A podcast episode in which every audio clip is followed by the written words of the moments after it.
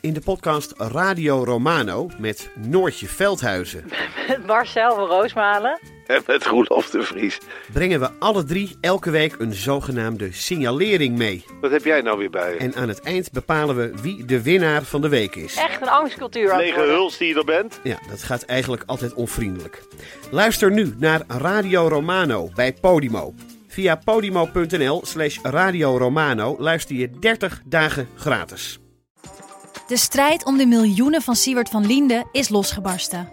Zowel de staat als zijn stichting eisen de mondkapjeswinst terug.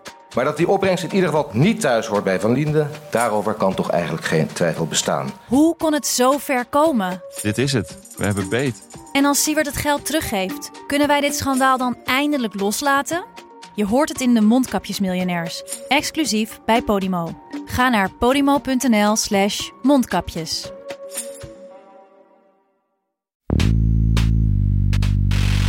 Dus het hele geheime plan van Willem van Oranje en vooral van zijn broer Lodewijk, dat was de man in Parijs voor Oranje en de opstand, was volledig gelekt. Heel pijnlijk.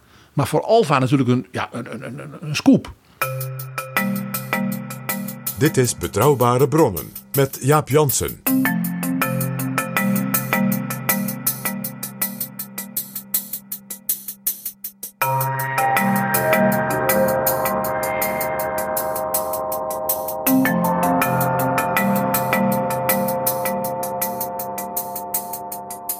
Hallo, welkom in Betrouwbare Bronnen, aflevering 239. En welkom ook PG. Dag Jaap, PG, we hebben nieuwe vrienden.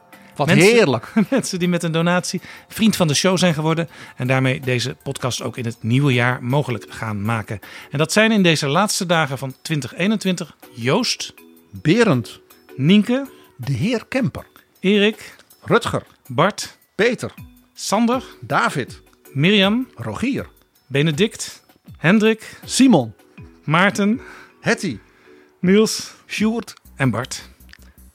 En eh, je kunt vriend worden al vanaf 3 euro per maand. En als jij nog geen vriend van de show bent, wees dan van harte welkom. Ga naar vriendvandeshow.nl slash bb. Vriendvandeshow.nl slash bb.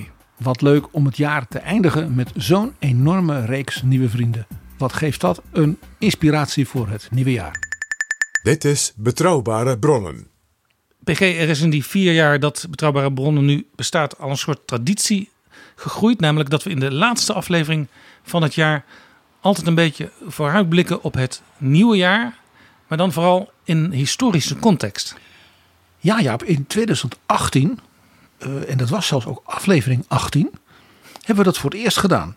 Ik kan me herinneren dat ik toen zei, er is in 2019 zoveel boeiends te herdenken. Dat tegelijkertijd voor onze tijd, dus voor dat komende jaar, weer heel veel vertelt over nou ja, de politiek, de cultuur, de ontwikkelingen. Zou het leuk zijn om verleden en historie op die manier eens in onze gloednieuwe podcast aan elkaar te koppelen. En toen zei je, laten we dat proberen. En we zijn dat eigenlijk elk jaar blijven doen, dus ook nu. Ja, ik moet eerlijk zeggen, PG, dat ik in eerste instantie daar een beetje huiverig voor was. Want ja, een jaartal is maar een jaartal. Maar ja, jij weet toch eigenlijk altijd wel aan zoiets uit het verleden iets actueels te koppelen. Iets van, bij wijze van spreken, 500 jaar geleden. Wat nu ook best wel nuttig is om te weten. En om te kijken van, hé, hey, hoe zijn we daar in al die eeuwen daarna mee omgegaan? Of dat je verrast kunt zijn hoe mensen van lang geleden nu nog steeds zo bijzonders. Die allereerste, december 2018, weet je nog dat ik toen wees op dat we een groot herdenkingsjaar kregen van zowel Leonardo da Vinci als Alexander van Humboldt. Ja, Die namen zijn vaker langsgekomen in, die, in de jaren sindsdien over hun grote betekenis en actualiteit. Zeker, Van Humboldt is inmiddels een soort eh, schutspatroon van betrouwbare bronnen geworden, zou je kunnen zeggen. Waar zullen we mee beginnen, PG, in deze laatste aflevering van het jaar? Nou, 2022 is een mer à boire vanuit de geschiedenis. Dus we hebben samen ook ja, een hele strakke selectie gemaakt van wat we nu behandelen. Er zal in het komend jaar vast nog veel meer langskomen. Want in de historie is iets wat 22 is of 72 bijna altijd weer een jaar van onthutsende moorden, revoluties, revoltes en opstanden, grote crisis, grote momenten in de kunst en ook heel onverwachte ontdekkingen en ontwikkelingen. Nou, dus uit die Baaierd hebben we een aantal hele bijzondere momenten gevonden. En ik denk dat we moeten beginnen 450 jaar geleden.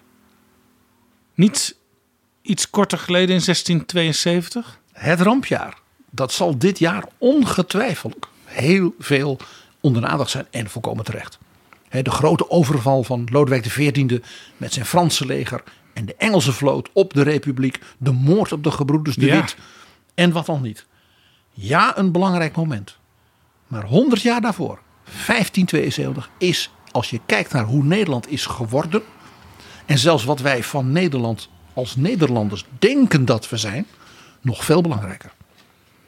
1572 is het jaar waar we het maar eens mee gaan beginnen. Wat is in één zin 1572? 1572 is het breukpunt geweest van een grote Europese crisis. Waarvan het brandpunt was de opstand van de steden in de Nederlanden tegen koning Philips II van Spanje. En die opstand, die revolte, die had een motto, die had een branding, die had een lied. Wilhelmus van Nassau ben ik van Dietsenbloed. Want ook het Wilhelmus als rebellenlied is precies 450 jaar oud. Heel interessant, je zegt van Dietsenbloed, maar ik heb wel eens zitten nazoeken. Maar ik lees toch eigenlijk altijd overal van Duitsenbloed. Zo werd het geschreven in later eeuwen. Want Diets, En Duits en Diets is allemaal hetzelfde woord in die tijd. ja, In de verschillende streken van de Nederlanden sprak men dat op verschillende manieren uit. ja, En Duitsen, Duitsen, Dietsen, dat betekent dus allemaal Noord, Noord-Europees. Noord, ja, het de noordelijke gebieden van de Rijn en, ja. En er en ligt een beetje taboe Duitsland op, en Nederland ligt een beetje taboe op om dat woord te gebruiken. Want in de, zeg maar, in de NSB-tijd werd het ook gebruikt eh, als een soort aangave van de groot-Nederlandse gedachte. En van als een soort superioriteit van de Nederlanders als volk en als ras. Flauwekul natuurlijk. Diets, Duits, Duits, ja, Duits is allemaal hetzelfde woord. Alleen ja, in Keulen sprak men het anders uit dan in Mechelen of in Groningen eh, of in eh, de Achterhoek. Dus dat is eigenlijk hetzelfde als de, de naamgeving van eh, onze taal.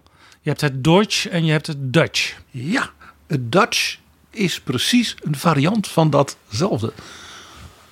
Zoals we even, interessant Jaap. Wij hebben het, als we het over het Frans hebben, hebben wij het over het Frans. Want dat komt dankzij de Fransen. De Duitsers hebben tot ver in de 18e en 19e eeuw, noemden ze dat Welsh. Wat wij kennen als Waals. Ja. Dat was een andere term voor het Frans als taal, de Franse cultuur. En die ken je zelfs uit Zwitserland, namelijk Wallis, Valais. Dus het Franstalige deel van het Rhônedal in Zwitserland. De taal, de cultuur, de geografie, de politiek. We hebben het al vaker over gehad in onze podcast. Eeuwenoude wortels en eeuwenoude varianten dicht bij elkaar. En toch altijd een klein ja. beetje verschillen. Zoals het woord België eigenlijk hetzelfde betekent als Nederland. Zeker. En dat hebben we te danken aan de oude Romeinen. Het is namelijk een Latijns begrip. Ben ik van Dietsenbloed, zeg jij dus? Ja.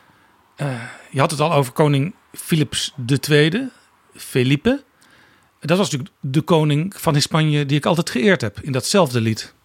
Om te onderstrepen. De legitieme vorst is de legitieme vorst.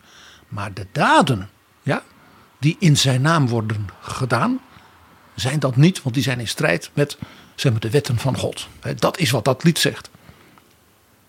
Je kunt, we eren de koning, maar we eren ook God. En zijn bedoeling met de mensheid. En die staan op gespannen voet met elkaar. Het is eigenlijk, zit in het Wilhelmus ook een soort oproep aan die koning. Ja, beter uw leven en vooral beter het leven van uw, van uw, van uw onderdanen die namens u het volk onderdrukken. Ja, u heeft een groot voorrecht, namelijk eh, de koning te mogen zijn, ook van de Nederlanden. En van, hij was natuurlijk de koning van de hele wereld. Het was het eerste global empire. Maar om dat voorrecht eh, te mogen uitoefenen, moet u het wel eh, op een voorbeeldige wijze toepassen. Daarbij kwam dat van Philips II bekend was. Eh, ook in zijn uitingen, in, in, eh, brieven en wat hij als koning naar buiten bracht, zijn manifesten. Dat hij er zeer aan hechtte dat hij was een rechtvaardig vorst. Hij wilde Dus hij wilde rechtvaardig zijn. Natuurlijk, hè, vanuit, hij was natuurlijk zeer streng katholiek, zeer gelovig. Maar vanuit hè, de opdracht van God dat hij een rechtvaardig heerser zou zijn. Dus, je, dus het is ook heel interessant dat, dat Wilhelmus, dat wordt dus doortrokken. Ook door, zeg maar, eh, eh, ja, als, als poëzie op, met reflecties op recht. Wat Ja. is het recht van burgers? Wat is het recht van mensen? Ook echt mensenrechten. En dat moet je snappen. Het is eigenlijk ook een. Eigenlijk men houdt dus de koning van Spanje die men eert een spiegel voor. Was u nou wel echt die rechtvaardige vorst? We kennen natuurlijk uit- latere eeuwen eh, het begrip dictator. Maar was het ook zo dat een koning in die tijd, als hij een moderne koning wilde zijn, eh, zeker geen dictator wilde, eh, genoemd wilde worden? Nee, dat was verschrikkelijk. Want dan was je dus een onmens. Eh, je was in naam van God, was je vorst. Hè? Dus je moest in die zin een dienaar zijn van God. Hè? Het woord minister, dienaar, gold in zekere zin ook voor de vorst. En het was dus ook zo dat als jij als koning een, een, een oorlog won of een slag won, dat jij dan kon denken: eh, God heeft het goed met mij voor. En dat is voor 1572 een cruciaal aspect. Want ik wil beginnen, ja, dat heb je met historici Jaap, in 1571. Waarom is 1571 zo ongelooflijk belangrijk? Dus nu nog net 450 jaar geleden.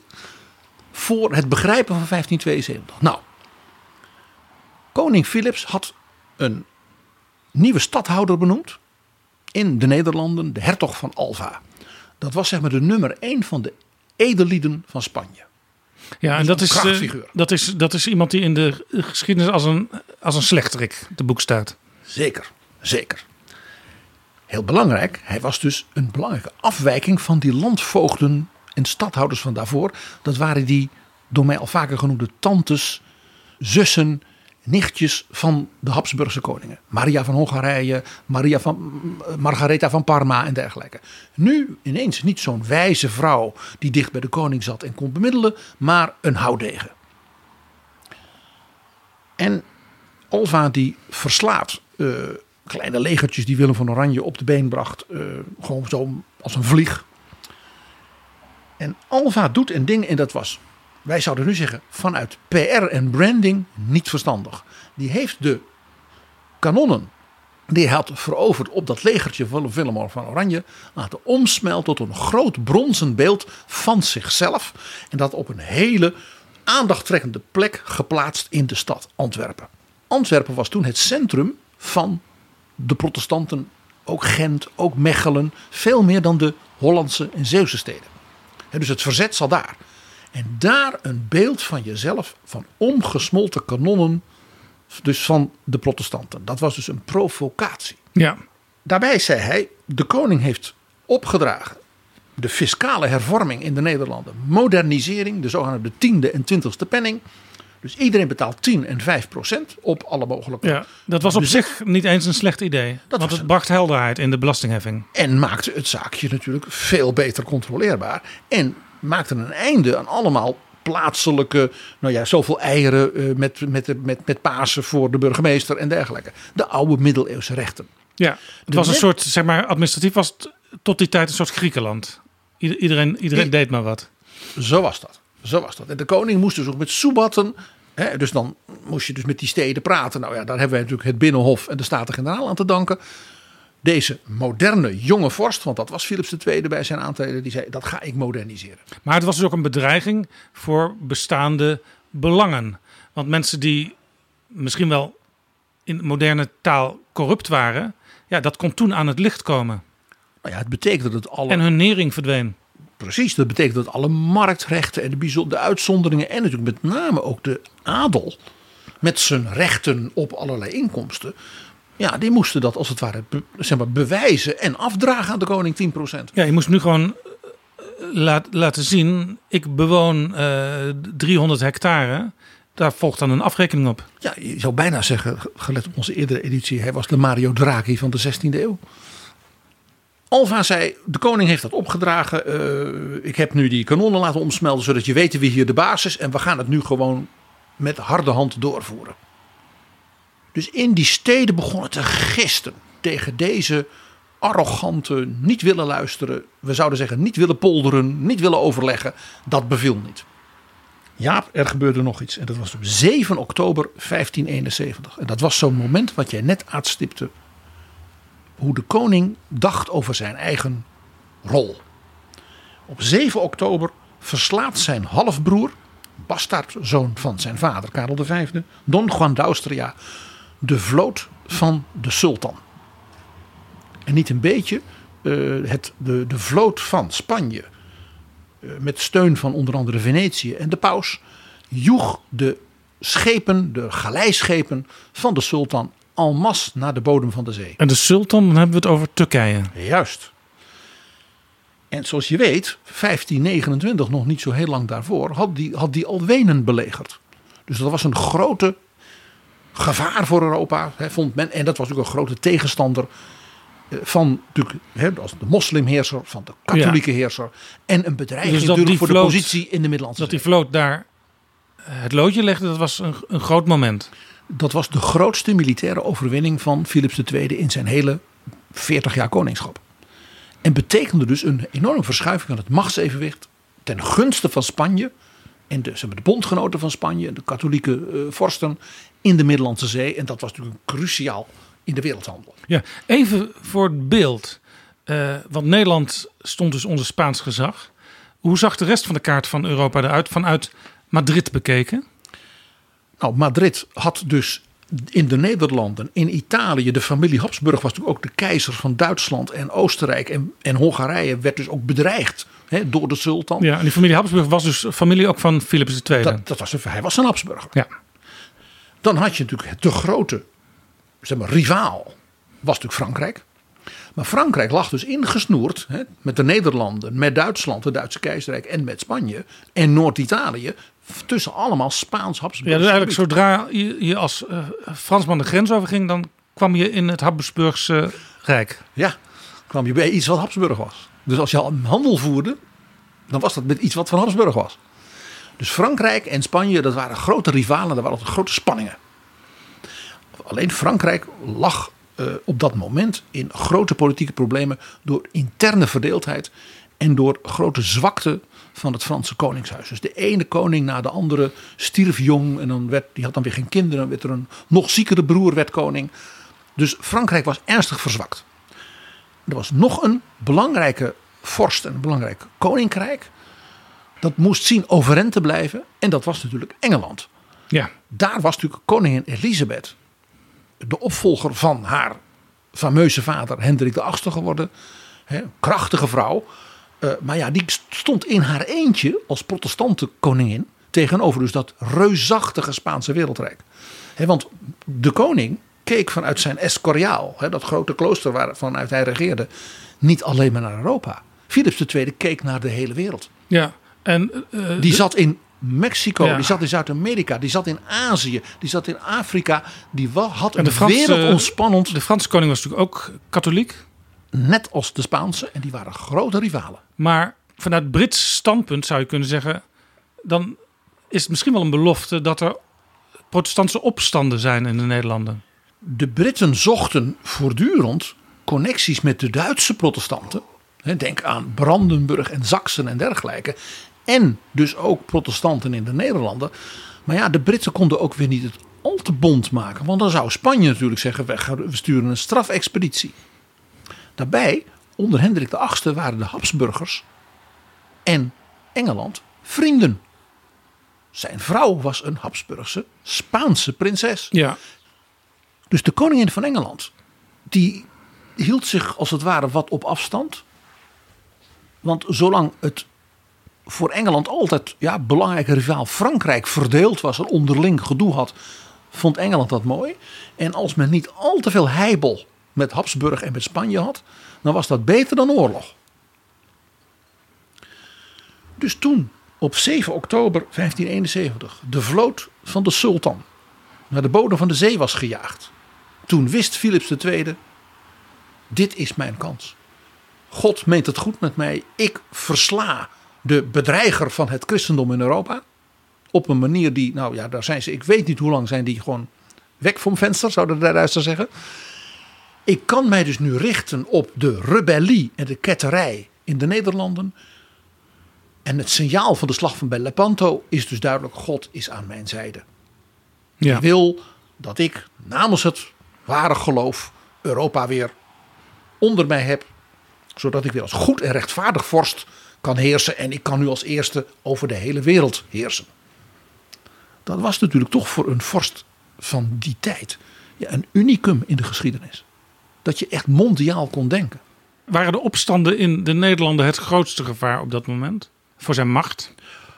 Nee, het grootste gevaar was dus, was dus de sultan.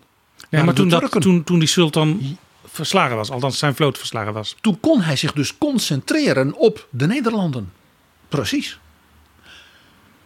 En dat leidt dus tot enorm gedoe aan zijn hof.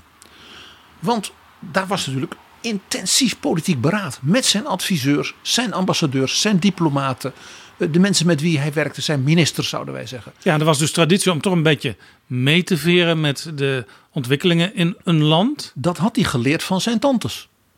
Van je moet die Hollanders en die Zeeuwen en die Vlamingen, dat zijn eigenheimers. Ze, ze eren de koning van Spanje wel, maar je moet ze een beetje soms wat laten. Soms ook een beetje streng zijn, maar soms ook weer wat, wat ruimte Maar door Alva te sturen toonde die zich toch een beetje dictatoriaal, zou je kunnen zeggen. Ja, Alva die ging dus veel meer tekeer dan hij eigenlijk de opdracht van de koning had gehad. Dus er waren allerlei raadslieden van de koning, ook bijvoorbeeld die hier in de Nederlanden woonden en werkten en ook bijvoorbeeld lid van zijn raad van state waren. Die stuurden hem dus allemaal brieven van majesteit gefeliciteerd met uw grote overwinning. Dit is toch het moment om tot een soort compromisvrede te komen. Wees nu grootmoedig, want u bent de, de vorst der vorsten op aarde na deze overwinning. Niemand kan u wat maken. Wij eren u. Wees nou, geef ons een beetje, ja, geef wat toe en dan komen we er wel uit. Ja, Dus de koning luisterde daar wel naar. Maar ja, die zei ook van ja, als ik nu even doorzet. En ik die fiscale hervormingen rondkrijg. Dan is dat geregeld. Dan kan ik Alva terugroepen.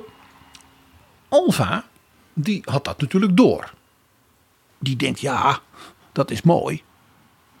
Maar voor het zover is, ga ik nog even laten voelen wie hier de baas is. en hij vond het waarschijnlijk ook wel lekker, Alva, dat hij even helemaal de baas kon zijn. Hij hoefde niet, zoals in Madrid, steeds over zijn schouder te kijken wie zich nog meer met zijn werk bemoeide. En daar kwam nog iets bij, Jaap. Alva kreeg een enorme, wij zouden zeggen, scoop uit de spionage. En dat maakte zijn positie een tijdje heel sterk. Naar hem werd gelekt, waarschijnlijk via een of andere biechtvader of zo, het complete geheime plan van het Franse Hof in Parijs om Willem van Oranje te steunen met geld en met troepen. Dus hij kon tegen Philips II zeggen: Alsjeblieft, hier heeft u de geheime aantekeningen van het Hof in Parijs.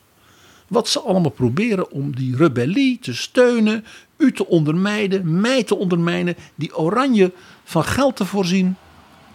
Laat mij er maar eens flink op losmeppen. En dat stuk, dat was echt eh, een origineel stuk. Dat was niet gefabriceerd. Nee, dat klopte als een bus.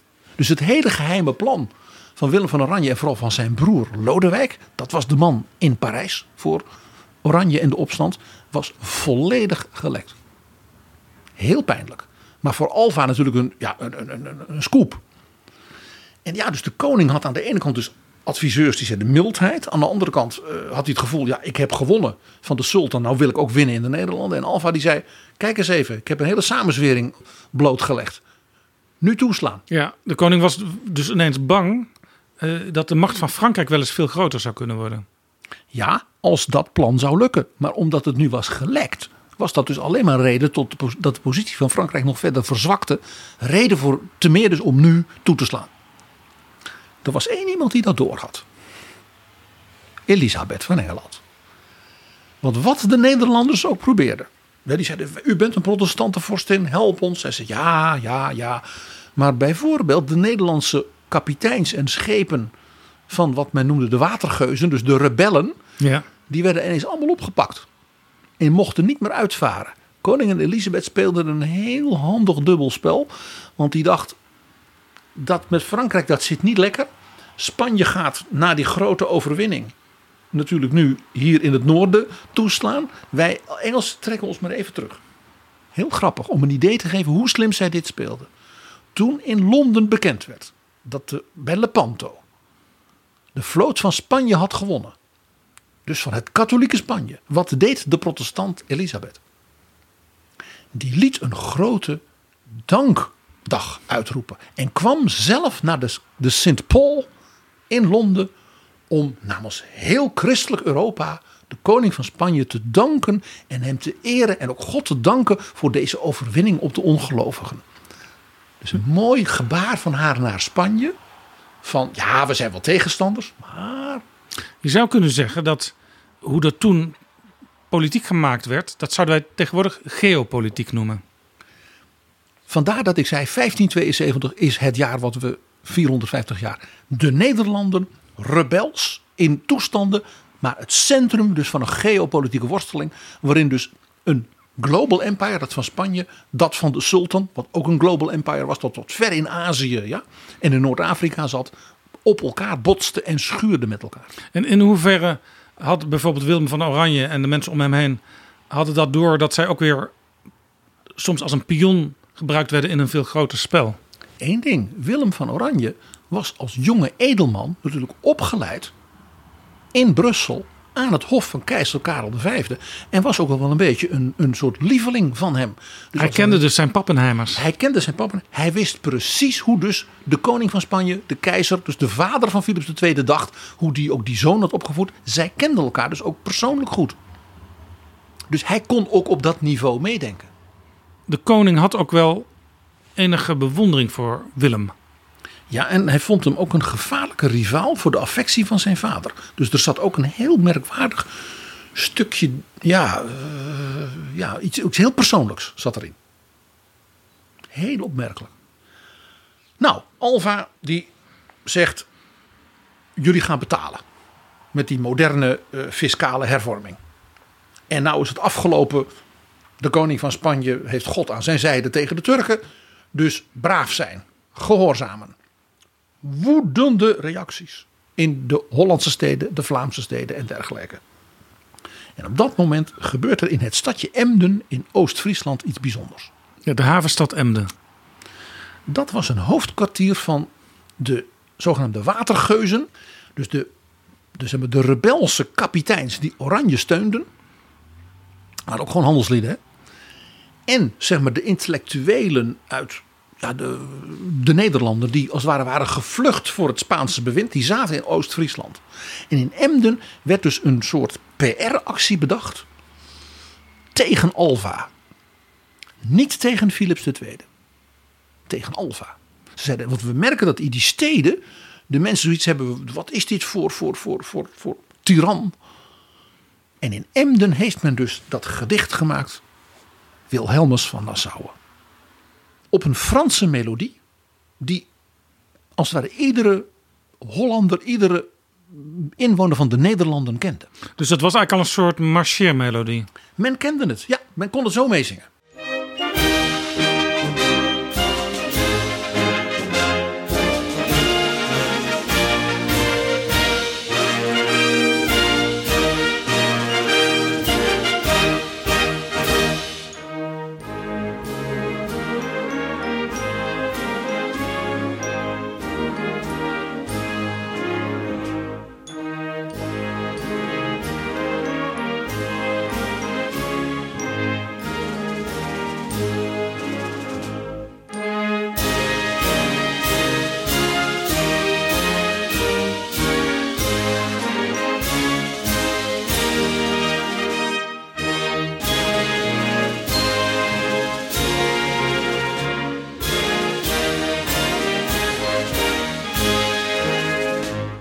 Als de soldaten opmarcheerden, dan speelden ze onder andere deze melodie al. Zonder dat die tekst erbij zat.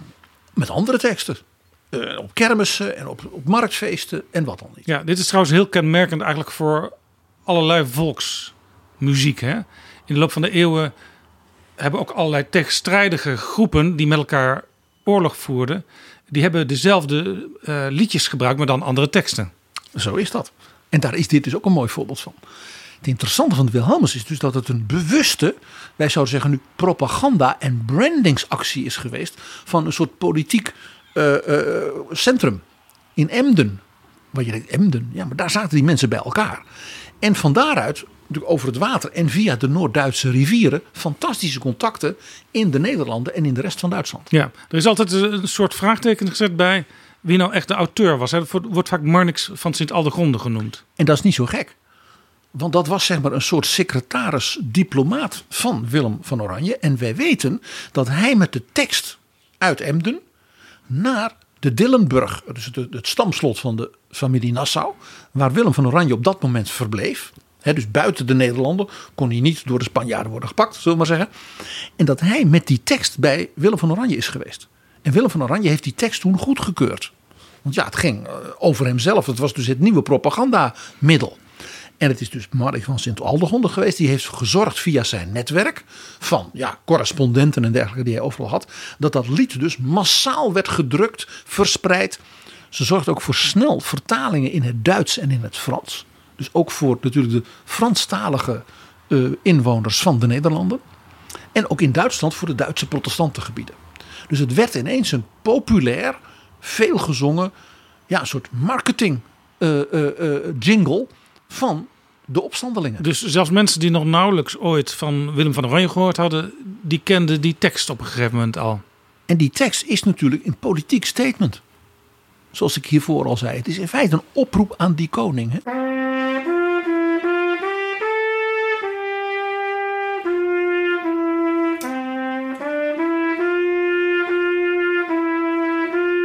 Het was dus een propagandaactie tegen Alva, maar de koning eren we. En wij hopen dat hij. Dus er zat nog een soort van mogelijkheid in voor de koning om op zijn schreden terug te keren en de Nederlanden weer netjes te gaan behandelen. Als, u, als onze lieve Heer u zo'n grote overwinning schenkt, dan kunt u toch mild en ruimdenkend en ja, lief zijn voor uw onderdanen die u zo eren. Dat is een interpretatie van het Wilhelmus, wat ik altijd zeg. Ik vind die altijd interessant om er zo ook eens naar is te kijken. Is het bekend of, of Philips ooit op die tekst van het Wilhelmus gereageerd heeft? Nee, nee, dat is helaas, helaas. We weten ontzettend veel van Philips, want uh, zijn, uh, ik heb het wel eens verteld, hè, dat hij geloof ik 16 uur per dag werkte achter zijn bureau in een vrij versleten uh, kleding. Die man, dat was een enorme ja, workaholic als bestuurder. hij las ook alles, maar we weten niet of hij het Wilhelmus heeft gelezen, dan wel gezongen. Want melodietje zal hij vast gekend hebben. Ja, dat melodietje mocht dan vast niet meer in zijn nabijheid gespeeld worden vanaf dat moment. Terwijl dit dus gaande is, gebeurt er iets volkomen onverwachts. En dat was ook echt helemaal niet gepland.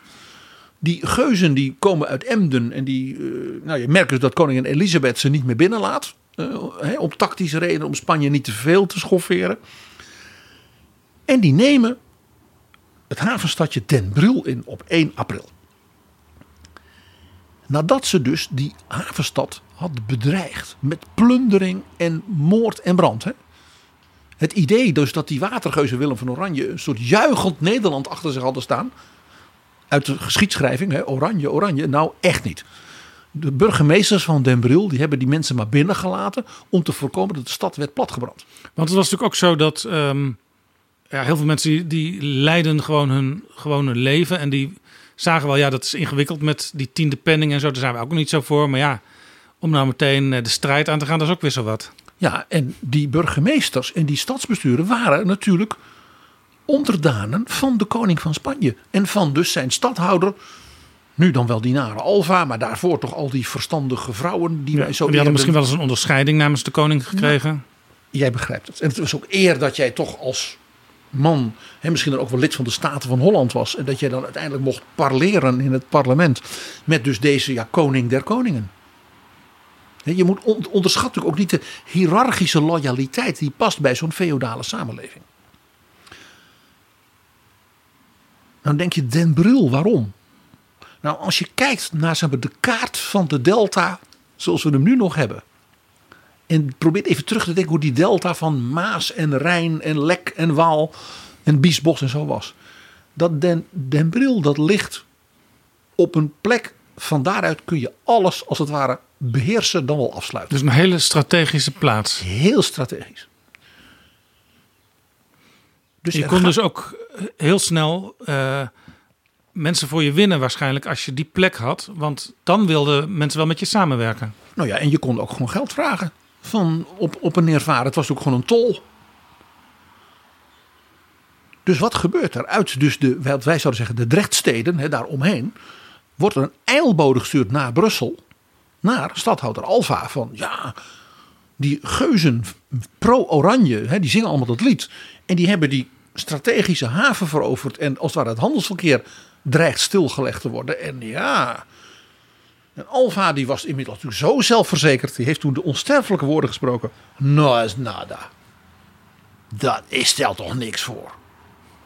En die stuurt even een paar duizend troepen om als het ware voor de poorten van Den Bril te verschijnen. En dan zouden ze meteen natuurlijk. Ja, overigens in die troepen zaten natuurlijk heel, ook heel veel Nederlandse jongens. Dat was van alles.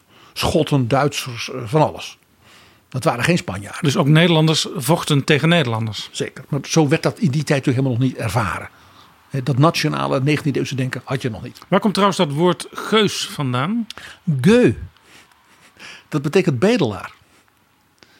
Toen de eerste edelen, waaronder Oranje en zijn vrienden, bij de toenmalige landvoogdes van Habsburg, van de Spaanse koning, dus een van die tantes, met hun beroemde smeekschrift kwamen, dus een pleidooi, doe dat nou niet die hervormingen van de koning die modern zijn, maar doe dat in een rustiger tempo, niet zo van Toen werden ze bovenaf. meteen als, als, als smekers, als bedelaars. Toen heeft, toen heeft de belangrijkste adviseur namens de koning tegen die landvoogdes gezegd: Madame, ils ne sont que des gueux. Dit is een stelletje bedelaars. Van, dit zijn kerels van de hoogste adel en dan komen ze met zo'n flut dingetje van we willen minder betalen.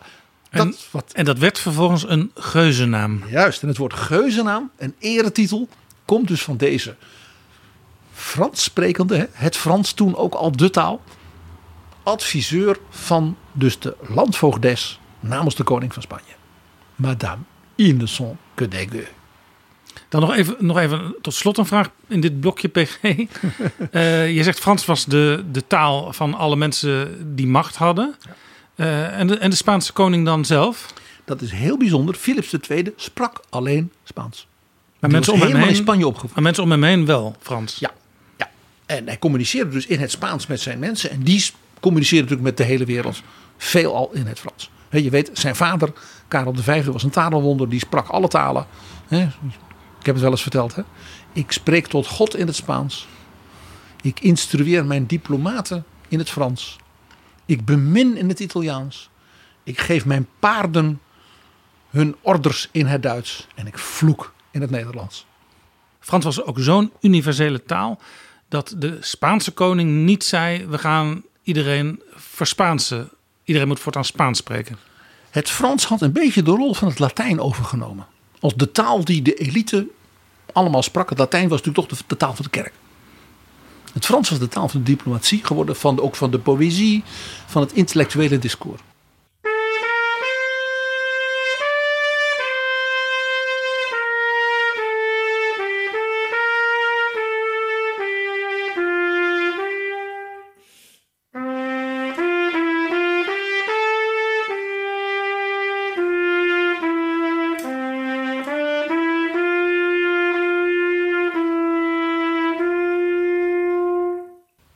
Alfa zegt, no es nada. Stuurt wat troepen erop af. Die zegt, map even. Dat gaat helemaal fout. Eh, Den Bril laat die Spanjaarden niet toe. Bovendien, het was een en al modder. En eh, het was in april, dus het was allemaal regen. Ze zijn nooit echt in de buurt van Den Bril geweest. En die commandanten die dachten, ja... Als ik met de boodschap, ja, we hebben er eigenlijk helemaal niks van gebakken. En die watergeus die hebben ons uitgelachen. Dat is niet goed voor mijn carrière. En er ontstond natuurlijk ook zoiets van, ja, we zouden dat plunderen en dan worden we rijk. Want ja, de plunderen was natuurlijk leuk. En uit frustratie en ook wel gewoon vanwege het plunderen is er toen iets anders gebeurd. En dat is een vergeten iets in onze geschiedenis Ja. van grote, grote betekenis. Wat gebeurde er? De Spaanse troepen van Alva hebben de stad Rotterdam overvallen. De havenstad Rotterdam. Helemaal geplunderd, platgebrand. Er zijn bijna 3000 mensen omgebracht. Dus echt een soort genocide. Als het ware een soort straf voor de mensen daar langs de Maas. Zoals Den Bril en die andere steden. En om ze, en om ze gewoon leeg te plunderen. Dat had een enorm effect. Dat leidde dus tot massaal verzet. in steden als Dordrecht en Gouda en Leiden en Delft. En dat sloeg over naar de hele Holland, Utrecht, Zeeland. Dus die volkeren in Rotterdam. Ja, dit bevestigde dus het beeld van Alva als een volstrekte, gewetenloze figuur. Volkomen dus in strijd met dus die pogingen van de koning om toch een beetje nog... Ja, dus het, eigenlijk het allerslechtste wat op dat moment een Spaanse leider kon doen. Het was funest politiek voor koning Philips, die na die grote overwinning, als het ware, nu misschien met een wat meer ja, geacheveerd beleid, die Nederlanden een heel en tegemoet had kunnen komen en toch had kunnen winnen. Er ontstond dus een echt een complete opstand in de steden, met name ook in Holland. En dat was van belang. Want Vlaanderen was al, nogal in opstand. Denk aan dat beeld van Alva in Antwerpen. Maar nu ging Holland ook meedoen en Zeeland. Ja, nou kijk maar op de kaart. Ja, dan is dus die hele delta. Uh, uh, met, met, dankzij dat ene Den Bril. ineens in gevaar voor de Spaanse heerschappij. Willem van Oranje hoort dus zeg maar, een week na dato pas. op zijn kasteel in Duitsland. wat er gaande is. Die wist van niks. Die zat daar dus. Die had dat ook niet gepland. Dus het idee dat dat een soort grote briljante samenzwering was van de vader des vaderlands. Niet waar. Ja, het was gewoon een zelfstandige actie in Den Bril. Precies. Maar de PR-kant hiervan, van de overwinning van die rebellen, die geuzen, het lot van die verschrikkelijke uh, nood van de mensen in Rotterdam, plus natuurlijk zijn, zijn lied, ja, maakte dus dat die PR-kant van zijn opstand ineens een groot succes aan het worden was. Op datzelfde moment is Oranje via zijn broer Lodewijk met nog iets bezig. Want ik zei al, dit was een Europese crisis in een Europees moment van grote spanningen. Dus we gingen van een haven voor de kust in Griekenland, Lepanto, naar het Escoriaal, naar Den Bril, naar de Dillenburg en nu gaan we naar Parijs. Ja. Lodewijk van Nassau, dus de broer van Willem van Oranje, was zeer succesvol in Parijs. Als diplomaat, als gesprekspartner. Dus die bemiddelde veel, die zorgde ook voor geld en voor steun. Uh, dus Willem had heel veel aan deze broer. Was het een soort commerciële publieke dienst die hij daar deed? Ja, een soort PPS-operatie. Ja. Hij adviseerde, en dat was wel heel bijzonder, als een jonge Duitse edelman, Catharine de Medicis. Dus Catharina van de Medici. Dus een Italiaanse mevrouw, je hoort het al, de Medicis. Zij was de koningin moeder van Frankrijk. Hm. Zij was de echte machthebber achter de troon, achter haar zoon, die de koning was. Ja, dus Lodewijk had heel veel invloed daardoor. Heel veel invloed als haar adviseur. En was onder andere uh, ook daarom ingehuurd, ook door nog een andere koningin. Koningin Elisabeth van Engeland huurde Lodewijk van Nassau ook in. Want die had wel oren naar een, een gehuwelijk met een Franse prins. Om op die manier met Frankrijk, want je weet, de Virgin Queen was natuurlijk niet getrouwd. Dus Lodewijk van Nassau werd de postillon d'amour. Ja, wie had dat achter Oranjes gezocht? Tussen Elisabeth, de Virgin Queen, en prins Henri de Navarre. Navarra, je, je weet het al, Baskenland. Ja. Zuid-Frankrijk, Baskenland, dat was een eigen koninkrijk. En hij was protestant. In Navarra was men protestant. Dus nu niet meer, maar toen was dat zo. Dus een Franse prins, maar wel protestant. Dus daar kon zij mee trouwen. ja. Er is wel wat voor nodig. Ja, je moet er wat voor over hebben. Uh, Henri was 17. Eén uh, ding was toen al duidelijk. Henri was een buitengewoon begaafde, slimme en charmante jongeman. Dus Elisabeth, die ja, nog steeds niet getrouwd was en vaak onder druk werd gezet, ook vanuit Engeland. U moet trouwen, moet u toch. Ze zei, nou ja, ja, protestante prins. Ze had weer eens een protestante prins ontdekt. En ze dacht, dat is goed voor mijn relaties met Frankrijk. En daar gebruikte zij Lodewijk van Nassau voor. Nou, die onderhandelingen leidden ertoe dat Catharine de Medicis, de koning van Frankrijk, dacht: ja, wacht even, wacht even. Straks gaat die prins, wordt dan aan Engeland uitgehuwelijkt. Um, misschien kan ik hem wel gebruiken. Dus die schakelde diezelfde Lodewijk opnieuw in. Ja, hij was voor velen uh, vele te vinden als hij maar betaalde. Dus toen werd hij de postillon d'amour tussen diezelfde prins Henri de Navarre en de dochter van Catharine de Medicis, Marguerite de Valois. Die wij kennen in de Franse geschiedenis als, als La Reine Margot, koningin Margot. Mm. Marguerite. Dat huwelijk werd het wel. Maar hij, eh, hij was op een gegeven moment dubbelspel aan het spelen, die Lodewijk. Zeker. Want hij moest meerdere belangen Juist. eh, proberen te verenigen. En dat lukte uiteindelijk natuurlijk niet. Nee, maar koningin Elisabeth van Engeland was helemaal niet zo erg van plan te trouwen. Dat was voor haar vooral diplomatie. Dus zij was daardoor een, weer een soort player geworden in het machtsspel van de Franse dynastie en van de Franse koningin. Ja, en thuis wisten ze, oh, ze is bezig, dus we hoeven nu niet zo aan te dringen. Jaap, jij voelt hem al. Het was, we hebben het vaker over haar gehad, een buitengewoon slimme vrouw. Dus Henri de Navarre was, we zullen maar zeggen, dat was de, het snoepje van de week. Dat was de, de jackpot van de prinsen van Europa van dat moment. En trouwt inderdaad op 18 augustus in Parijs, in Notre Dame. Dus je begrijpt een reusachtig eh, ceremonie en een feest van een week met Marguerite de Valois. En dat was natuurlijk meteen een compromis waar Oranje natuurlijk belang bij had. Vandaar dat Lodewijk daarmee deed. Tussen de katholieke deel van Frankrijk. Met koningin Catherine de Medicis. En het protestante deel. Waar dus deze prins Henri. Zeg maar de, de, de, de toekomstige nummer 1 van was. Dus het was een soort compromisvrede ook dat huwelijk. Ja. Dat leidde tot een groot drama. Want de, zeg maar, de fanatieke katholieke vleugel vond dus dat de koningin hiermee dus een compromis had gesloten dat men niet wilde. Dus er ontstond een scheuring, zou je kunnen zeggen, in de katholieke partij. En de koningin werd dus eh, eh, door de, met name de familie de Guise, dat waren de aanvoerders van de fanatieke eh, katholieke hoek, om maar zo te zeggen, in de steek gelaten. En die hebben tijdens die trouwfeesten een moordaanslag gepleegd op de leider van de Hugenoten, dus van de protestanten. En dat was de schoonvader van Willem van Oranje. Oh. Admiraal de Coligny. Die moordaanslag mislukte, maar hij was wel zwaar gewond. En twee dagen later hebben ze tijdens de grootste bruiloftsfeesten, natuurlijk in heel Parijs, ja, overal eh, diners en dansen en wat al niet, hebben ze een, ja, een soort, eh, ja, hoe zouden we zeggen, terreuraanslag gepleegd. De zogenaamde Bartholomeusnacht, ook wel de bloedbruiloft genoemd, waarbij honderden, met name dus protestanten, zijn vermoord tijdens de feesten. Dus gewoon met een soort, soort eh, ja, hoe zou, hoe dat zeggen, een soort terreurbendes die overvielen dan die tenten waar die feesten gehouden werden. En werden ze allemaal omgelegd. Terwijl eh, Frankrijk op dat moment een land was waar katholieken en protestanten ja, min of meer vredig samenleefden. Nou, er waren dus grote spanningen en daarom was dat huwelijk ook zo, zo, zo belangrijk. Door deze ja, terreuraanslag, want zo moet je dat noemen, eh, was natuurlijk alles, de goede bedoelingen zal ik maar zeggen, van het compromis mislukt.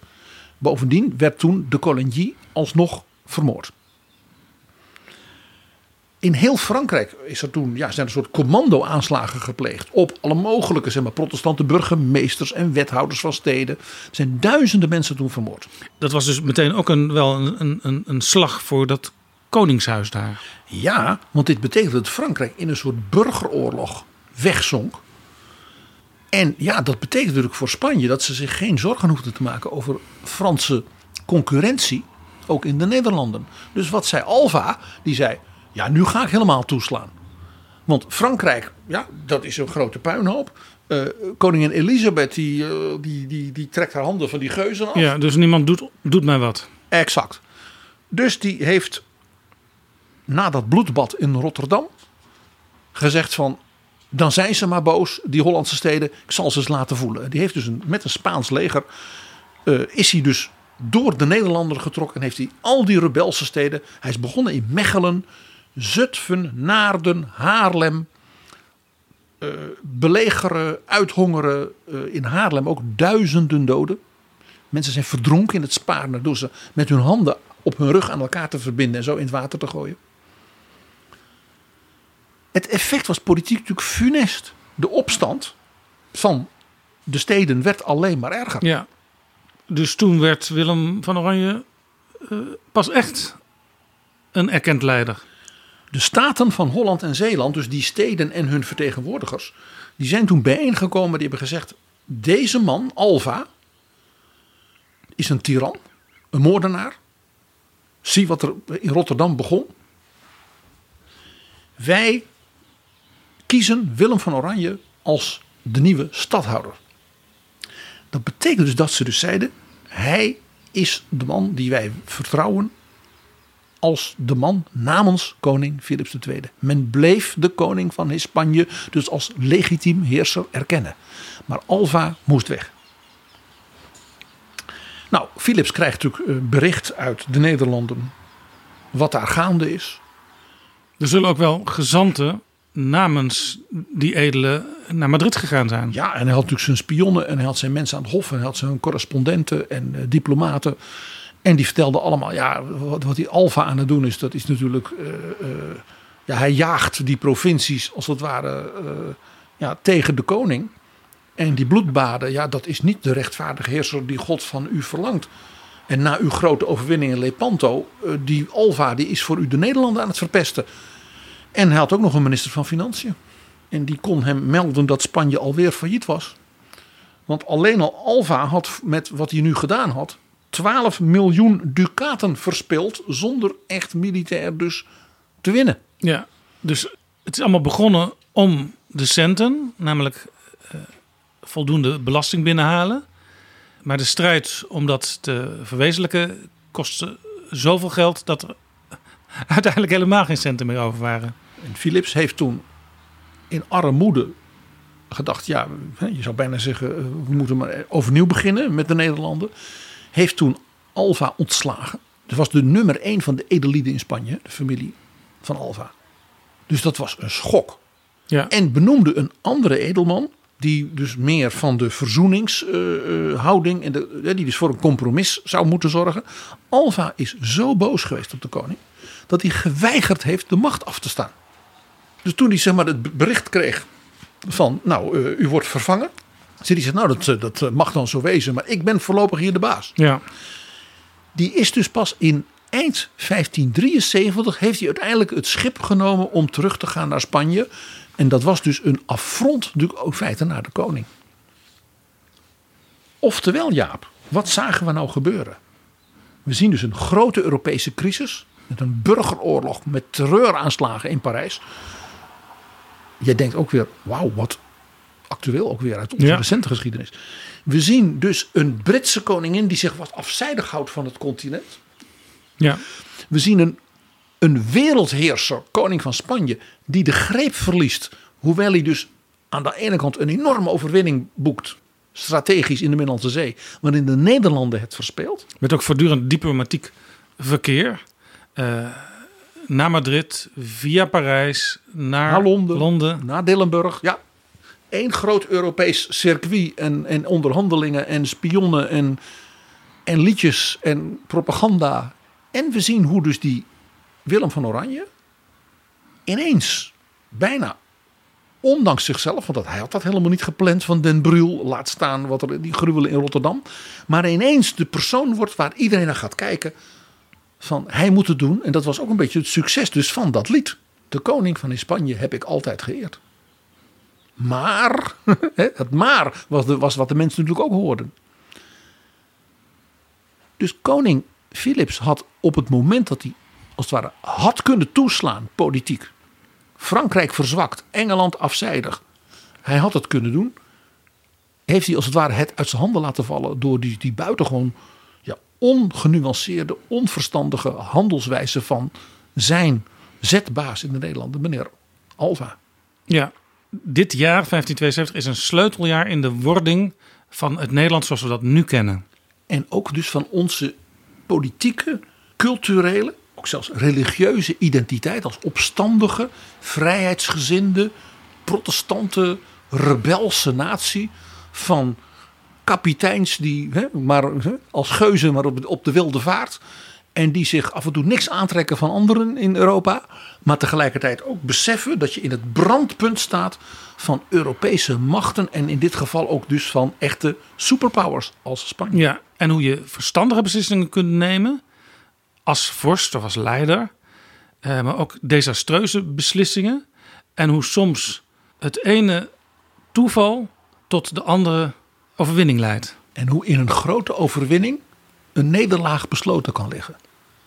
En Jaap, wie was nou in 1573, 74, als je nou kijkt naar wat hier allemaal gebeurde, de winnaar? Dat was natuurlijk Queen Elizabeth. Omdat Europa, het continent, genoeg aan zichzelf had. En zich niet met Engeland bemoeide. Ze deed niks. Ze steunde die rebellen in de Nederland een klein beetje, maar niet zo erg dat Spanje boos op haar werd. Haar grote rivalen, de Fransen, vielen ja, in burgeroorlog uit elkaar. De koning van Spanje haalde een zeepert na die enorme overwinning in de Middellandse Zee, die zij ook zo had toegejuicht. Het is dus geen toeval dat ze in de jaren daarna natuurlijk haar positie versterkte. Haar grote rivaal, die de koningin van Frankrijk was geweest, Mary Stuart, katholiek, liet onthoofden. En dat dus Philips II toen dacht: het echte gevaar, lange termijn, zit niet in de Nederlanden, maar zit in Londen. In Westminster, in het paleis. Dat is die vrouw. En zo kwam de Armada van 1588. Dus je kunt ook zeggen, als we weer naar het heden kijken. eh, De huidige koningin Elisabeth die draagt die naam met trots. Die naam, daar zijn er inderdaad maar twee van.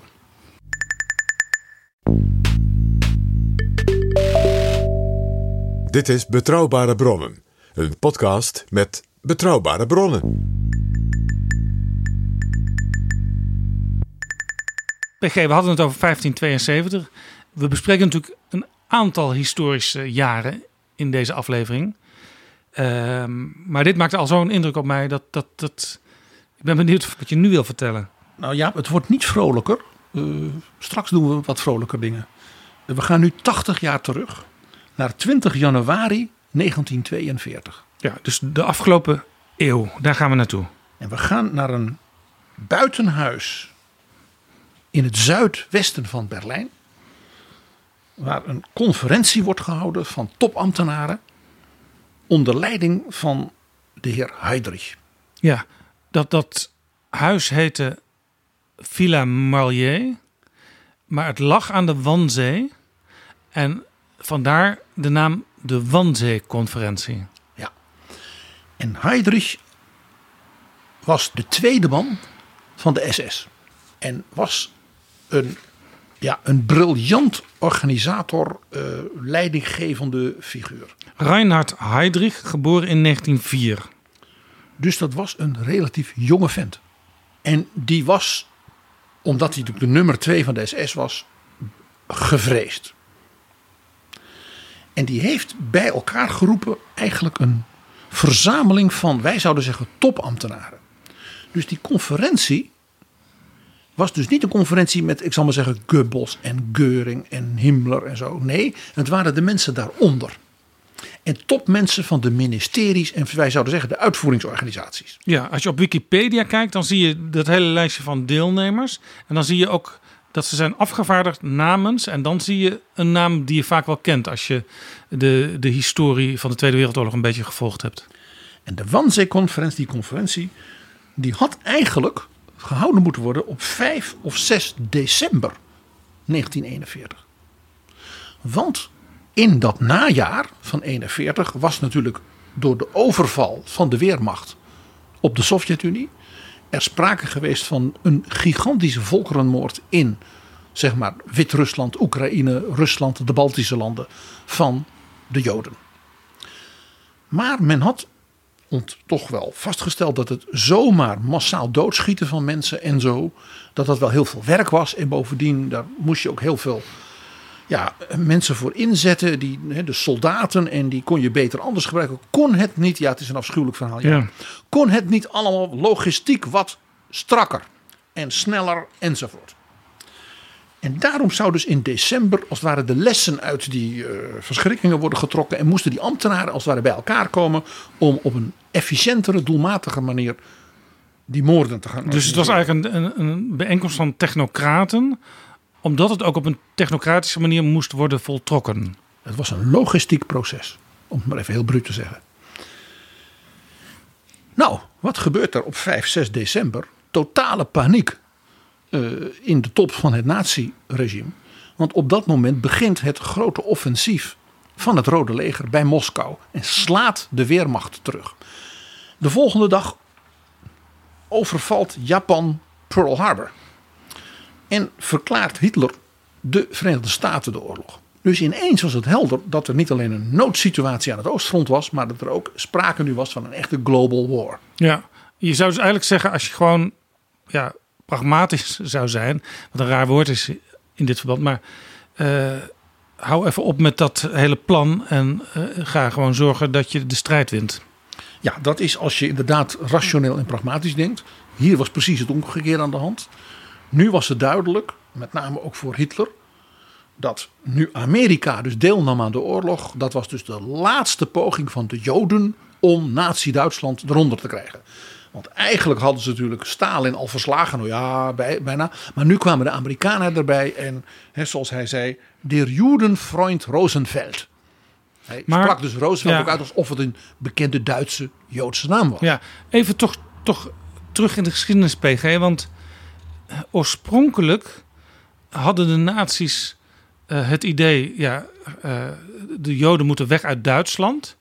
Maar ze hoefden niet vernietigd te worden als ze maar uit Duitsland verdwenen. Ja, gedachten van eh, eh, dat, eh, deportaties in de vorm van emigratie en dergelijke. Klopt. Waar is die omslag gekomen? Die is dus gekomen op het moment. We weten de, de, de dag niet. Maar het moment dat Hitler zei. Het is nu een wereldoorlog van het nationaal socialisme. tegen de, de, de, de, zeg maar, de bedreigende macht van de Joden. En die zitten dus in Amerika en die zitten in het Bolsjewisme.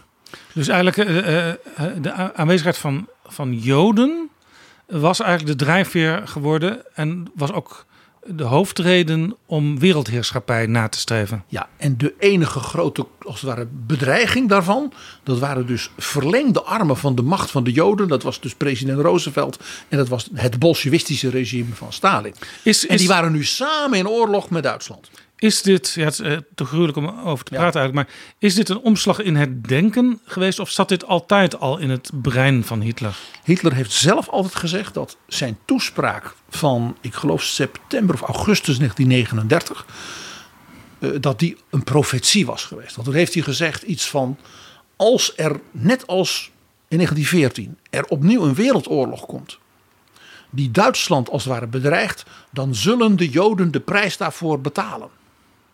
Dus het was eh, eh, tussen aanhalingstekens voor hem een heilige opdracht geworden. Het, hij zag dat als een soort profetische gedachte. Ja, het was natuurlijk allemaal. eh. Maar ja, hij had dus onder leiding van meneer Heydrich dus begaafde en machtige topambtenaren. Die dus niet op 5 en 6 december, maar op 20 januari. Hè, toen dus die crisis aan het front enigszins was nou ja, bedaard. Toch maar bij elkaar kwamen aan de Wanzee. En daar is dus gewoon een dag vergaderd over hoe gaan we dit nou organiseren zodat dat allemaal veel beter kan. En er moest dus komen, ik lees nu voor, een Gesamtentwurf über die organisatorischen, sachlichen und ma- materiellen Vor Vorausmaßnahmen zur Durchführung der angestrebten Endlösung der Judenfrage. Nou, je hoort al een hele lange eh, eh, bureaucratische zin, maar het woord Endlösung komt daar voor het eerst als doel van die maatregelen en dus dat beleid op tafel. En dat was een woord wat niet algemeen bekend was in dit verband. Dat was een formulering van Geuring, waarmee hij dus Heydrich de opdracht gaf. Hetgeen voor mij persoonlijk, vanuit historisch oogpunt, betekent dat dus zeg maar, in de directe kring van Hitler, Geuring, Goebbels, Himmler, Geuring als het ware als soort minister-president de opdracht heeft neergelegd bij Heydrich: jij gaat dat organiseren. Want daar ben jij zo goed in. Ja, Het was een geheime Reichssache. Het moest dus volstrekt geheim blijven. ja, er werd overigens niet tijdens die conferentie niet echt eh, gesproken over uitroeien. Het woord wat gebruikt werd in het Nederlands was evacueren. Evacueren, ja. Maar het woord Endlösung was natuurlijk het sleutelwoord. Een finale oplossing. Zodat er daarna geen probleem meer is. Dus het ging om elimineren. Er is dus echt, wij zouden bijna zeggen, op een hele ambtelijke manier, weet je een hele agenda afgehandeld met zijn er nog verschillende opties. Nou, daar kwam dus aan de orde dat er dus succesvolle experimenten waren geweest met gasauto's. Ja, Jaap, ik ga geen details meer begrijpen. Hoe verschrikkelijk. Eh, dus die experimenten moesten versneld worden. Het was echt ambtenaren die dus gewoon agendapunten afhandelden. En Heydrich formuleerde dan de besluiten. Jij doet dat, jij doet dat, jij doet dat. En een van die dingen was onder andere dat in januari 1942 er een brief uitging van de secretaris van deze conferentie. En dat was Adolf Eichmann. Een naam die wij natuurlijk kennen uit de geschiedenis. Ja. En die was dus de notulist van het Rijkssicherheidshauptamt voor, het, voor de afdeling het behandelen van Joden. Ja. En, en die schreef een soort notitie voor alle ministeries met dus de conclusies van de Wannsee-conferentie. En jij kan dit navertellen, PG.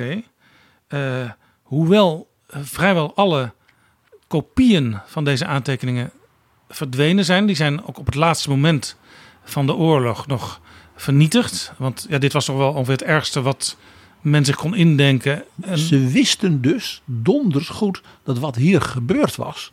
De, het sleutelmoment was en dus ook daarmee de namen van de verantwoordelijke mensen hiervoor gewoon zwart op wit stonden in die keurige, zeer ambtelijke, bureaucratisch perfecte notulen van meneer Eichmann. Maar er is één exemplaar naar boven gekomen en dat uh, was in 1947 en dat komt uit spullen van het ministerie van Buitenlandse Zaken van minister Joachim von Ribbentrop. Ja. Die had een exemplaar. Want en dat, ging, dat was niet vernietigd. En dat was niet vernietigd. En op grond daarvan kon dus Adolf Eichmann ook later natuurlijk in Israël ja, ter dood worden veroordeeld. Ja. Want dit was natuurlijk het document der documenten.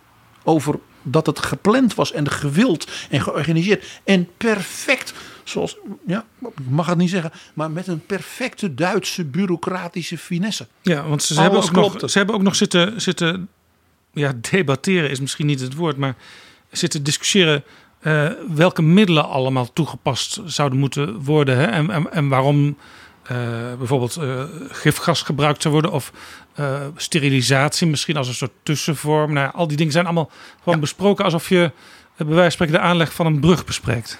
Ja, maar ja, het was ook dus logistiek precies zoals Geuring in die lange bureaucratische titel had gezegd. Organisatorisch, zakelijk en, materi en materiële vooronderstellingen om dit logistiek te kunnen doen. Ja, er is ook een lijst uh, bij die notulen. Daar staat precies hoeveel uh, mensen, hoeveel Joden er per land moesten worden uh, weggevoerd. Nederland bijvoorbeeld 160.000. heel interessant. Frankrijk werd er onderverdeeld in bezet gebied en onbezet gebied. Ja, onbezet gebied was dus het Vichy-bewind. dat overigens meer dan gewillig bleek. Dat ging zelfs eerder dingen doen dan was geëist door Heydrich. Ja.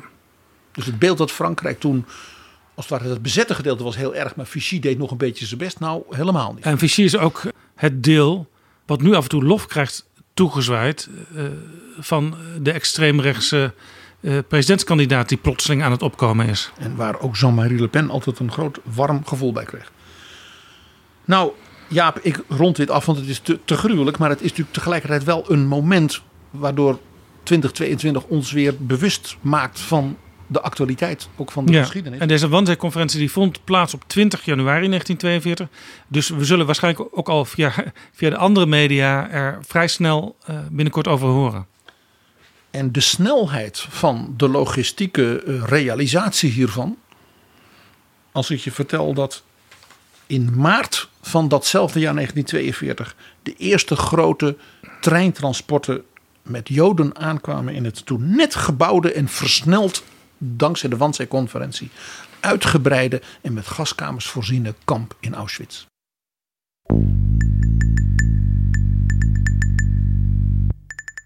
PG, je zei dat we ook nog wat gezellige dingen gingen doen in deze aflevering. Ja, uh, we kunnen natuurlijk een aantal jaren uit de iets recentere geschiedenis alvast aanstippen waar jij en ik in onze podcast natuurlijk zeker ook aandacht aan zullen besteden. Ja, want uh, sommige dingen, daar moet je echt een, een, een, hele aflevering, misschien wel zelfs een lange aflevering aan besteden. Nou ja, ik doe maar eens wat. Oktober 1962, dus nu 60 jaar geleden, de Cuba-crisis. Natuurlijk. En we gaan het natuurlijk hebben in het vervolg op al, al een eerdere editie over hoe president Nixon in China kwam. Ja, dat was 1972 natuurlijk een sleuteljaar. He? Henry Kissinger was in het geniep geweest met John Lai. En in het voorjaar van Ja. 72 kwam Nixon bij de oude Mao. 1972 sowieso ook, als je het hebt over Nixon, het jaar van Watergate. En van zijn triomf bij de herverkiezing. En het einde, min of meer, hoopte hij, dacht hij, van de oorlog in Vietnam. En in Europa 1972 ook een belangrijk jaar. Der Williewaal. Willy Brandt herkozen.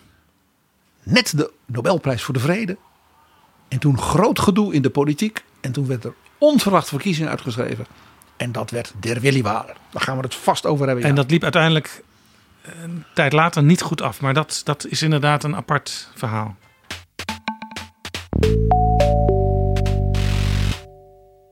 En PG, als we toch in, in jaartallen denken. eh, Twintig jaar geleden was natuurlijk ook de moord op Pim Fortuyn. 20 jaar geleden was de opkomst en ondergang van de LPF. En alles wat daaromheen gebeurde. Dat is veel meer dan alleen het gruwelijk lot dat de man trof. Ja, en daar gaan we vast eh, aan- beide aspecten gaan we vast nog aandacht besteden dit jaar. En het was toch ook de opkomst die echt niemand had durven voorspellen van Jan-Peter Balkenende.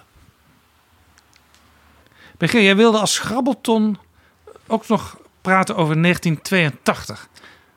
Ja, 1982 is een jaar waar wij eigenlijk nu, 40 jaar later, misschien pas echt van zien wat voor een enorm wendingsjaar dat is geweest in de Europese politiek. We hebben natuurlijk een, een aantal afleveringen geleden aandacht besteed aan, als je het over Nederland hebt, aan de vooravond van dat jaar. Namelijk het, het tweede kabinet van acht, ook wel genoemd het kabinet van acht Den Uyl ter Lau. En de kabinetsformatie in 1981. De vreselijkste kabinetsformatie in de Nederlandse geschiedenis, nou ja, tot dan misschien die van de voorbije maanden. Ja, en dat kabinet wat toen kwam, viel ook ongeveer weer meteen. En dat leidde in 1982 tot het eerste kabinet van drie kabinetten Lubbers. Ja, want 1982 is het jaar dat Ruud Lubbers minister-president werd van Nederland. En dat was, hè, daar hebben we het al eens over gehad, een grote verrassing. Want Van Acht trok zich plotseling onverwacht terug. Twaalf jaar minister-president. Een cijfer waarvan Mark Rutte heel graag wil, wordt aan hem toegeschreven, dat hij dat overleeft in, in jaren. En dat gaat komend jaar gebeuren. Dan moet het kabinet Rutte 4 het wel volhouden. Maar er gebeurde in een ander Europees land iets vergelijkbaars. Want het interessante is dat in 82 we een hele serie ja, omwentelingen zien.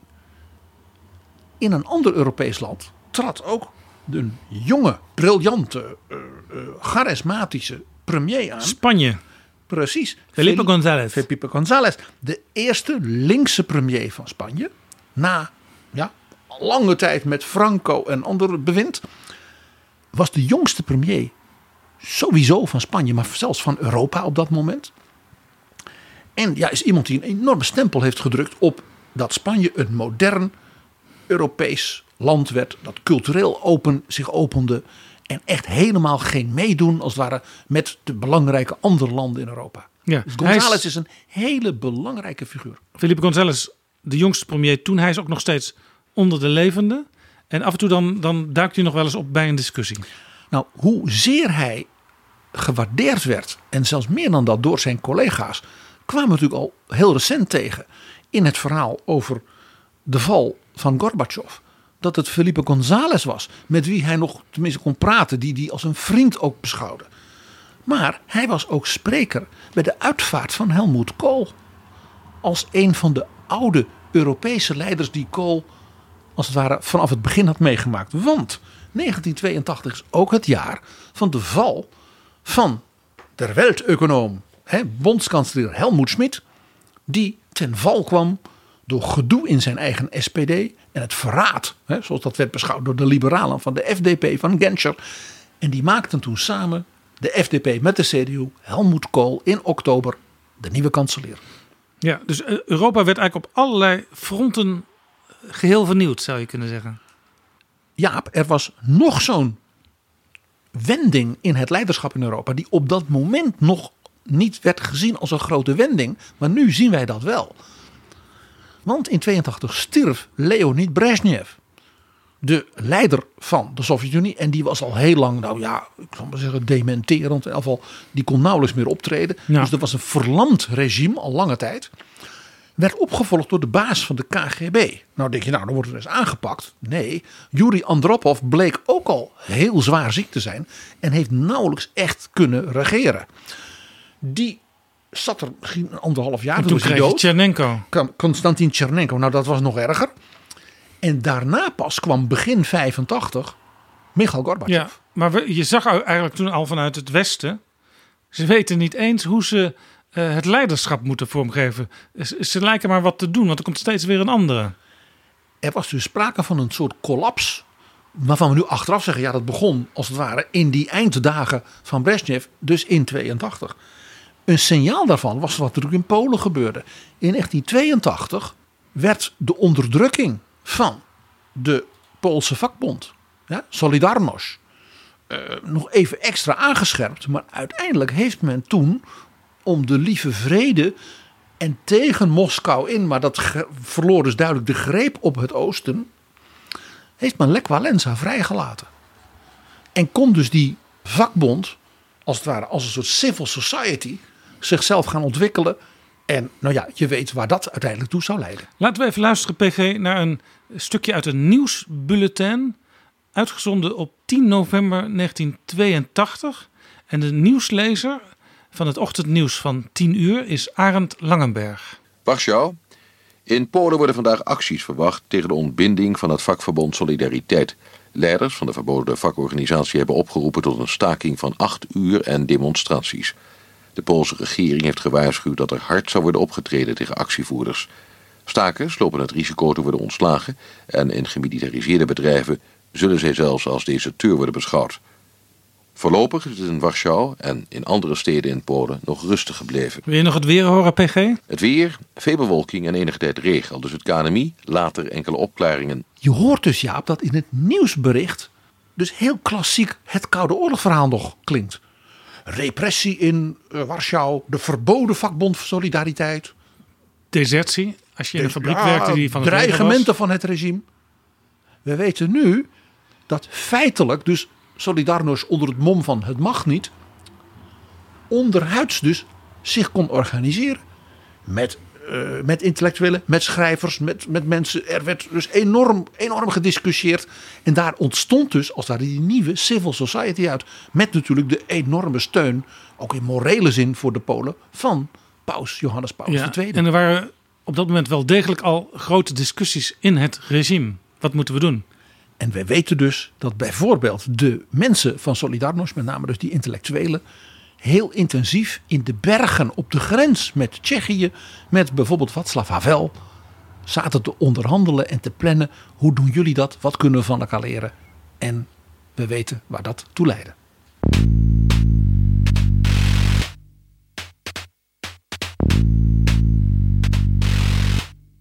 PG, kun je ons ook nog even meenemen naar enkele hoogtepunten uit de culturele geschiedenis?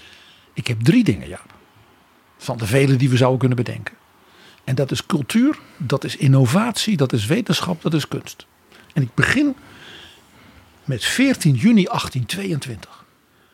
1822. Britse wiskundige ingenieur Charles Babbage. En die zei: Als je ziet hoe wij nu gaan met de technologie hè, van deze tijd, hoe modern wij zijn, de stoommachine en alles. En wat we allemaal weten. Hè, dit is ook echt de tijd van Alexander van Humboldt, hè, dus dat besef van de wetenschap.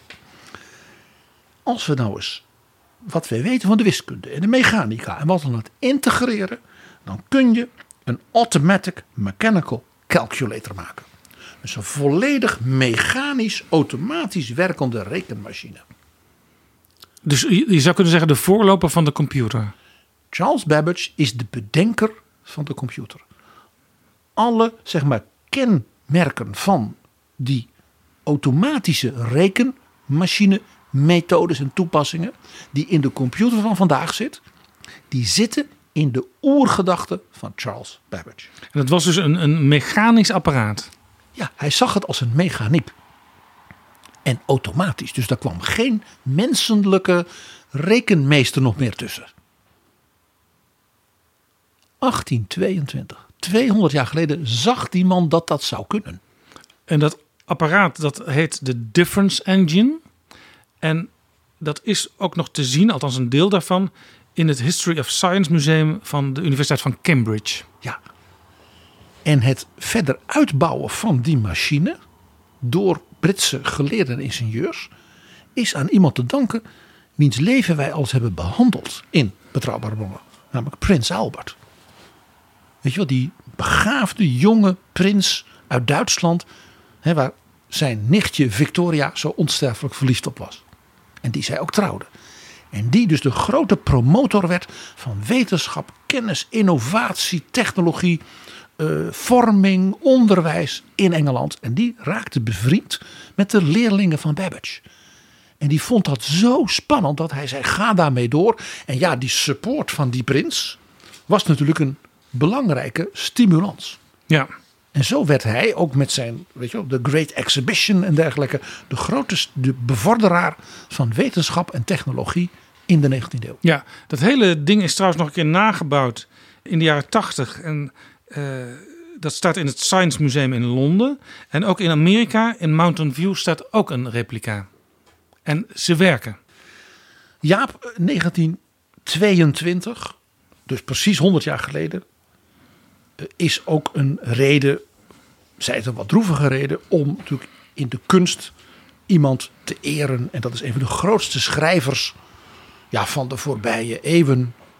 De Franse romancier Marcel Proust. Ja, als je een, een, een uh, Franstalige boekenafdeling inloopt, dan zie je altijd Proust. Als je een gay boekhandel binnenloopt, zie je ook altijd Proust. Zeker, want zijn grote romancyclus À la recherche du temps perdu, dat is ook een groot liefdesverhaal met Albertine. Maar Albertine is een jongen. Maar om het voor een groot lezerspubliek van zijn tijd zeg maar, acceptabel te maken. En misschien ook wel omdat het zijn fantasie natuurlijk nog meer aanjoeg om van die door hem aanbeden jongen een meisje te maken, werd het natuurlijk ook als roman voor hem ook weer spannender. Proest is natuurlijk een van de grootste schrijvers van de voorbije eeuwen. En natuurlijk, er is een bijzonder iets. Hij was een groot bewonderaar van de Nederlandse schilderkunst. Ja. Vooral van Vermeer. Misschien door zijn manier van, van het schrijven van la recherche du temps perdu... is Proest ook al een soort voorloper van uh, alles wat we nu horen en zien over transpersonen. Want in feite, hij moest het doen om iets te verbergen. Maar de, de, de wel ingelichte lezer, die begreep het wel. De, de, laat zeggen, de, de, de beau monde uh, van Parijs, van de literaire wereld, wist dat Albertine Reinaldo heette. Op zoek naar de verloren tijd. Het is niet een, een werkje wat je in een paar dagen uitleest. Uh, het zijn acht delen. En Jaap, ik heb hier in mijn hand het vijfde deel. En dat is deel 2 van het deel Sodom en Gomorra. En dat is uitgegeven in Parijs. Ik heb het hier in mijn hand in 1922. Dus hij heeft het nog kunnen zien dat het uitgegeven was. Hij heeft het nog uh, op de stapel naast de kassa kunnen zien liggen. Je hebt het trouwens keurig netjes in plastic verpakt meegenomen, PG. Ik moet even denken aan Boudewijn Bucht die dan altijd naar zo'n televisiestudio kwam en dan witte handschoentjes aandeed om het uh, echt uit te pakken.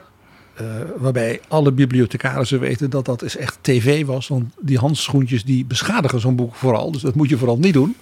Nee, ik heb dus mijn exemplaar van dit uh, boek van Proest in een plastic zakje meegenomen. Zodat het in de tas in elk geval niet beschadigt. Want het is dus niet ingebonden. Zoals in die tijd werden boeken. Dus het waren gewoon als, bijna als los papier gepubliceerd. Zodat je het voor je eigen bibliotheek helemaal mooi kon laten, laten, laten maken. Bijvoorbeeld in de kleur van je familie. Sodom en Gomorra, een sprekende titel. Zeker. In totaal is dat hele verhaal, à du temps perdu, 3000 pagina's. En het bevat meer dan 200 personages. Dus je zou er ook een uh, televisieserie van kunnen maken. Ja, maar dan denk ik dat je heel veel van de literaire finesse... en natuurlijk van de ongelooflijk prachtige Franse taal, zoals hij die gebruikt, verliest. En Jaap, zo'n enorm uitgespannen, als het ware het hele leven omvattende boekwerk. Er is natuurlijk maar één iemand door wie zo'n jonge schrijver in die tijd hiertoe geïnspireerd werd. Zoals ook Thomas Mann, een tijdgenoot van Proest, daardoor geïnspireerd wordt. En dat is natuurlijk Richard Wagner.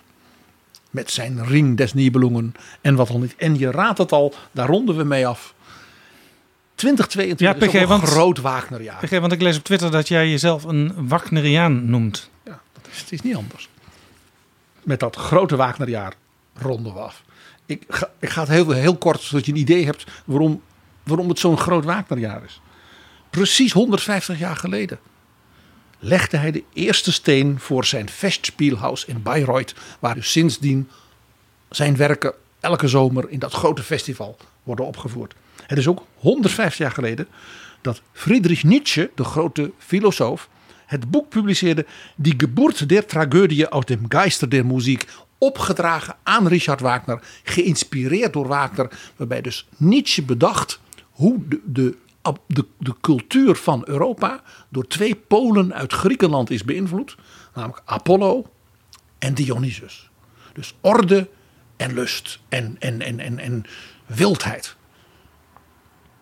Zo begon dus het grote denken van Nietzsche. Maar het is ook 180 jaar na de première van de opera Rienzi van Wagner, de lievelingsopera van Hitler, in Dresden. Het is 170 jaar nadat hij klaar had het ontwerp van zijn beide opera's, Das Rheingold en Die Walküre, waarmee de ring begint. En het is 140 jaar na de première in Bayreuth natuurlijk in zijn eigen Festspielhaus van zijn allerlaatste werk. Volgens velen zijn meest mysterieuze, ontoegankelijke en voor sommigen ook zijn mooiste opera, Parsifal. Ja, er wordt soms nog wat smoezelig gedaan hè, over Wagner. Maar we mogen Wagner tegenwoordig gewoon weer mooi vinden. Hè?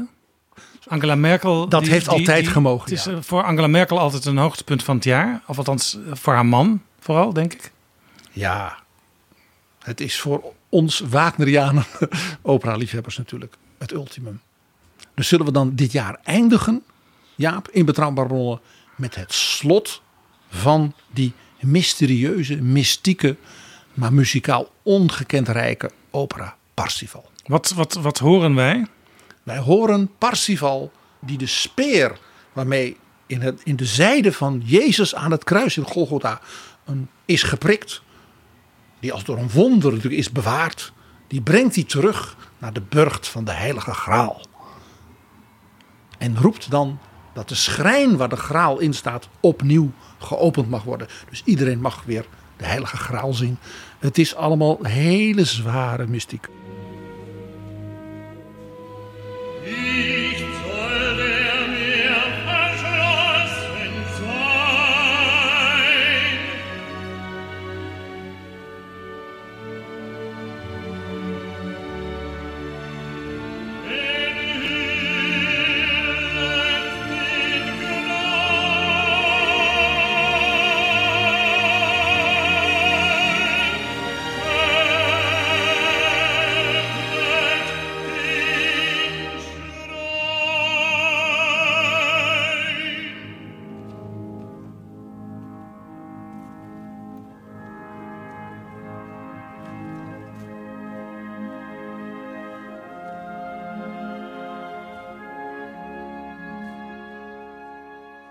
Wagners Parsifal. Een toch enigszins geheiligd einde van dit jaar 2021, PG. Het mocht ook van Wagner geen opera heten. Hij noemde het een Bühnenweihspiel. Een toneelweidespel. Dankjewel, PG.